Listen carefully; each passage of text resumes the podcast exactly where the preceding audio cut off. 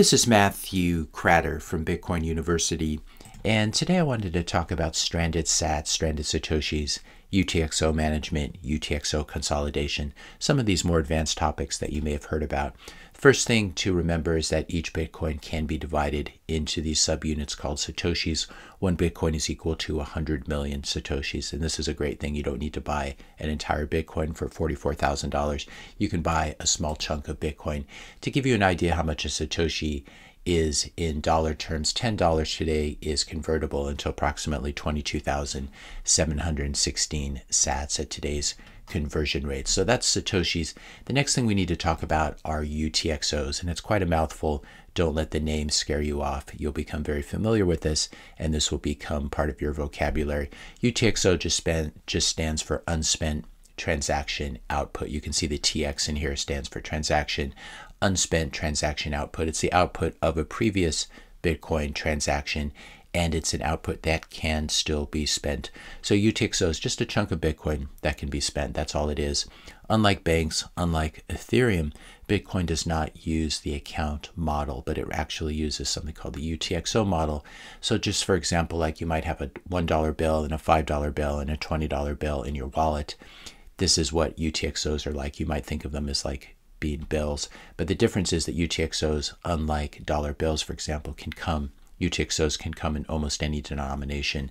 So you could have a 10 million and one sat UTXO. You could have a 10,340 sat UTXO. You're not limited to round numbers as you are with traditional physical cash.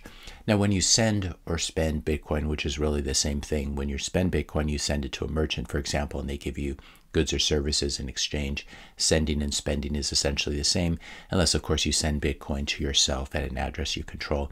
But anytime Bitcoin is sent, that UTXO that you are sending is burned and, and destroyed essentially. And the recipient of the transaction gets a fresh UTXO. You might also get a fresh new UTXO as change. So if you spend uh, 10,000 Satoshis and 9,000 goes to the merchant and 1,000 comes back to you, that would be the, the, change, for example. What I did not include in that example is the miner transaction fee, which has become very important and will continue to become very important as the block subsidy goes down over time. So we're going to talk about that as well. I wanted to give you an example of a Bitcoin transaction so you could see what UTXOs look like. On the left side here, I'm on mempool.space. On the left side, we have the input to the transaction. This is a UTXO and the Bitcoin address associated with it. This is the amount of Bitcoin associated with it. And then we have two outputs of this transaction. The first one at the bottom here is actually a change output. We can see that it's the exact same address as the input. So what's happening here is some Bitcoin is being sent to this upper address and then the change is being sent back to the original address. And so in this case, uh, you have an input, one UTXO as an input, you have two UTXOs as outputs, and these are both spendable uh, spendable outputs. But this input is destroyed in the process of this transaction, and then of course the miner is paid a fee. The fee rate here happens to be 412 Sats per VByte, a fairly high fee. So this is this is what UTXOs look like. This is what a Bitcoin transaction looks like on the blockchain. Now, when you look at your software or hardware wallet, when you see your Bitcoin balance or your Sats balance as one number, what's actually happening is your hardware wallet or other wallet is adding up all of your UTXOs to give you this balance. There's not actually a balance and account. What there are are a collection of UTXOs associated with different Bitcoin addresses in that particular wallet, and you control the private keys to these addresses. How can you view your UTXOs? I'm going to show you in a minute, but before I do that, if you're finding this video helpful, I just ask you to help support the channel by hitting that subscribe button. That really, really helps the channel. Hit the like button, leave a comment, suggestion, question, topic for a future video, and share this video as well with friends or family members. So the question, how can you view your own UTXOs? This is usually under the coin control section of your product. So if you're using a Trezor, you can look up Coin Control in Trezor Suite. I will link to this in the description notes below. Likewise, if you're still using Ledger, you can view your UTXOs, I believe, using uh, this link, which I'll put in the description notes below. We're going to be using the Sparrow wallet today, the Sparrow desktop or laptop wallet, which I really, really like as an interface. I'll link to this video in the description notes below. If you haven't been watching my daily videos, it might make sense to pause this video right now and watch the following three videos to sort of catch up. The first one here on the Sparrow wallet, how to set it up for desktop or laptop. The second video, how to connect a hardware wallet like a Ledger or Jade to the Sparrow wallet. And finally, the mempool, which we'll be referring to in this video. If you want to know briefly how to connect your hardware wallet to Sparrow so you can view your UTXOs, what you can do is you can just uh, install Sparrow and then go up here and type in new wallet. That will open up a wallet like this. And then you have the option under settings, you would just click connected hardware wallet and it would give you a choice of air gapped hardware wallets or actually plugging in your wallet to your laptop or desktop. You can scan it and then add that to the wallet. So that's exactly how you add a hardware wallet and link it with Sparrow. And then, of course, Sparrow is being linked either to your own node or to a uh, an external server or node. In this example, I'm actually using the testnet here. So what you're going to see are not real Bitcoin, but testnet Bitcoin. So after you connect your hardware wallet to Sparrow, and you could connect your Ledger, you could connect your Trezor, you could connect your Coldcard, you will have something that looks like this. You have all the transactions here. For example, in this wallet, I have almost 6 million Satoshis, currently valued at uh, $2,636. And then you have send and receive addresses here. And then we're going to go down here and click on UTXOs. In this wallet, you can see that I have a number of UTXOs of various amounts. They range anywhere from 5.2 million sats 500,000 sats, 100,000 sats, all the way down to 1,000 sats. These are the addresses associated with them. You can see they're not BC1 addresses because this is testnet. And so these are testnet addresses, TB1, TB1 Q. And then you have some labels here as well. This is very important as you begin to get into this to label different transactions. And you can just sort of double click here and you can change these. So these are all individual UTXOs. And you can see here that I did reuse an address here. And I did this on purpose, obviously, for this video. But I sent Satoshis. I'm pretending they're from a KYC exchange. These are obviously just testnet sats. But I sent 100,000 sats to one address, and then I sent 50,000 sats to the same address. And that's why we're getting these little red exclamation mark warnings about this. You're not supposed to reuse addresses. But you can see here that even if you resend, uh, even if you send sats to the same address and you do it twice, you'll create two different UTXOs. Here's a 100,000 UTXO and a 50,000 sat UTXO. Again, the wallet is adding all of these up here to come up with this balance of how many sats I have. So that is the, the introduction to SATs. That's the introduction to UTXOs and what they look like inside this tab. Again, you have the transactions tab and you have the UTXOs tab, uh, which Sparrow makes very uh, easy to see. And so you may want to use this even if you're still using a Ledger or Trezor, you may want to use uh, connect it to Sparrow Wallet. And it's very nice to see all the UTXOs here as well.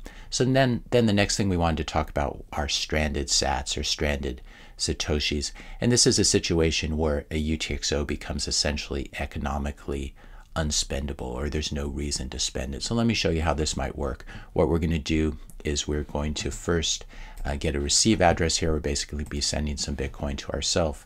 We'll go to UTX, UTXOs and let's take this 50,000 sat UTXO. We're going to send it to myself. So I'm going to paste in this receive address that I just got. We'll just call this a test. It doesn't really matter. Uh, we can see that I'm sending approximately 50,000 sats. And then the fee rate is down here, how, much, how much you're paying in terms of Satoshis per data storage or the amount of data you take up in that particular block. One sat per vbyte is really as low as it gets. We're probably never going to see that rate again. And then there's a slider here that allows you to adjust what fee rate you're willing to pay. If we take a look at mempool.space, which I made this video about, again, if you don't know what mempool, mempools are, the mempool or many mempools, you can watch this video, which I'll link to below.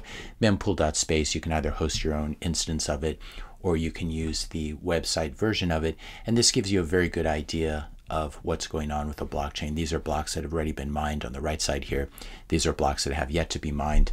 And what we're going to be looking at today here are the transaction fees. We can see high priority, medium priority, low priority, no priority, and then down here purging, if you put a fee rate that's less than 24.1 right now, you'll be kicked out of most uh, node mempools. So again, these are transaction fee rates, how much you pay in Satoshis per the amount of data that your transaction takes up. So in terms of talking about stranded sats, let's go back to Sparrow and we can see here I'm trying to send 50,000 sats and let's just do a quick reminder. So we're at approximately 59 sats per vbyte. So let's go in here and adjust it. Again, we're on testnet here. This isn't the real the real um, the real Bitcoin network. But let's go here and we'll add we'll put it at approximately 60 sats per vbyte. We can see the fee we're going to be paying at that point will be 6,561 sats. That's about $2.89. So here's our input right here. We're spending 50,000 sats to ourselves and it, we will be receiving 43,439 sats. And then the miner will get this fee, which is currently very high as a percentage of the amount that I'm sending. It's a 15% fee.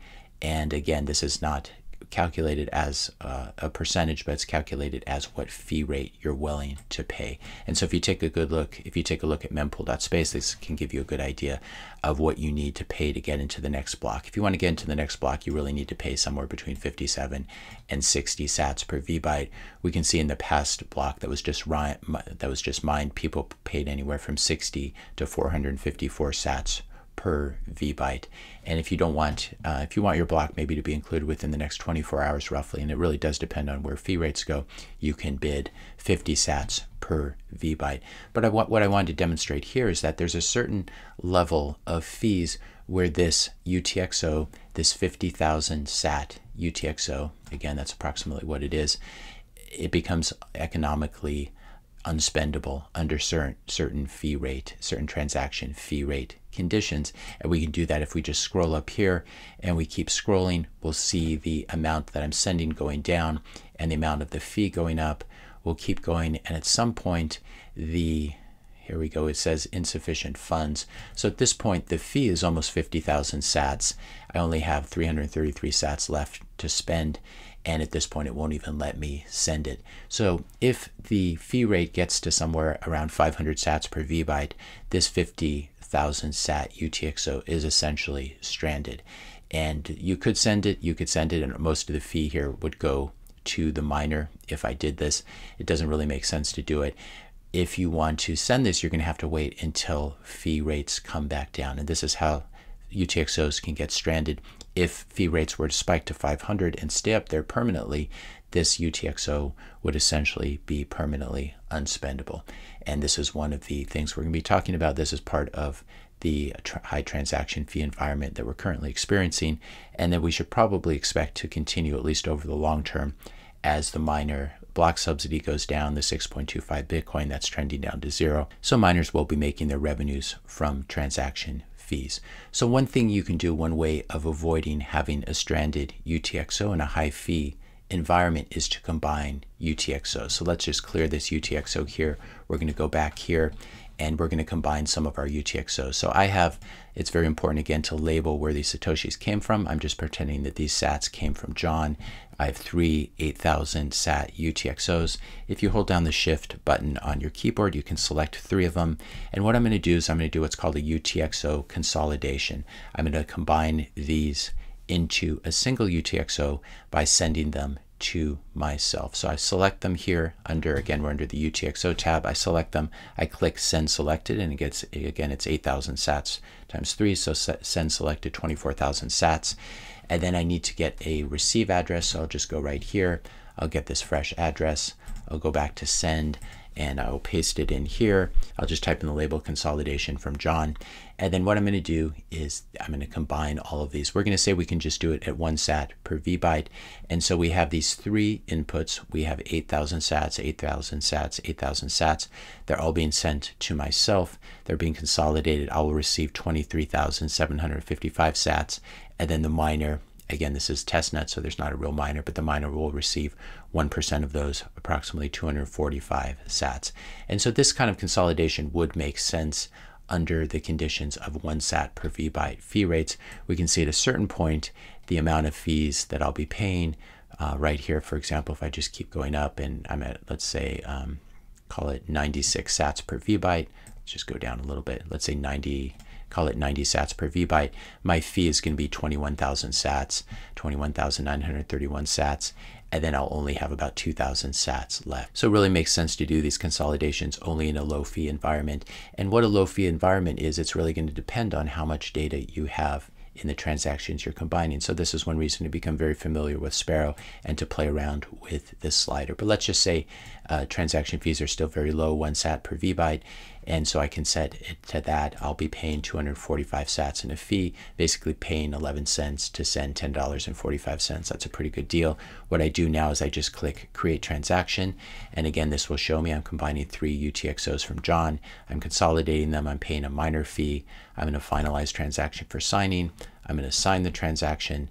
And then I'm going to broadcast the transaction to the network. And this is being sent obviously on testnet. We can see that there's a new uh, there's a new transaction here. Then if I go back to the UTXO tab here, I can see the consolidation from John was received. I basically combined those three 8,000 SAT UTXOs into a single UTXO. So we can again see it's a single UTXO that was sent to this address. It's the same, uh, same wallet that I control here. And of course, the miner fee was subtracted out. So instead of having 24,000 sats, I have 23,755 So let's review what we did. We connected a hardware wallet. We checked out our UTXOs here. We combined them and sent them back to ourselves. So we basically, we selected them here. We said, said send selected. We went to the receive address. We got a fresh receive address. We copied that. We pasted it back in. And then we signed and broadcast the transaction. I know that's a lot in one video to cram into one video, uh, but I want to begin to talk about these issues on the channel. So when you're thinking about doing a UTXO consolidation, it's important to keep in mind where transaction fees are. Another thing to talk about, and again, this is a very deep rabbit hole, but something called the common input ownership heuristic. And this is the assumption, the rule of thumb that chain surveillance companies will make when they look at the blockchain. They'll assume that UTXOs that are combined or spent together will be assumed by them to have a common owner. So when you do a consolidation, you noticed in the example I did that I was combining sats and UTXOs from John from a single person. Uh, but what you don't want to do is combine sats from different sources that by your combining them may link them together on chain. So for example, you don't want to you don't want to combine KYC sats with non-KYC sats. So if you bought if you bought Bitcoin on Swan or Coinbase or River or Kraken or Binance and you give them your personal information, you gave them a withdrawal address, and so they know that that Bitcoin's associated with you, you would not want to combine that with uh, more non KYC or more anonymous Bitcoin that you bought on a peer to peer exchange, for example. So these this get, does get very complicated. This is why this is a, a more advanced uh, video today. But the two main things you want to consider when doing UTXO management, UTXO consolidation, and coin control is the privacy issues, which I've just briefly alluded to here, as well as transaction fee issues. We're going to be talking more about stranded sats, how to get your sats off of on-chain and into a lightning channel. These are all things I hope to cover in the channel going forward. But I wanted to get us up to a basic level of understanding UTXO management, what UTXOs are, and what stranded Satoshis are. If you enjoyed this video, be sure to hit that subscribe and like buttons. Hit the notification bell if you want to be notified when I publish my next video. And let me know your questions and comments in the comment section below. Thanks all for watching, and I'll see you in the next video.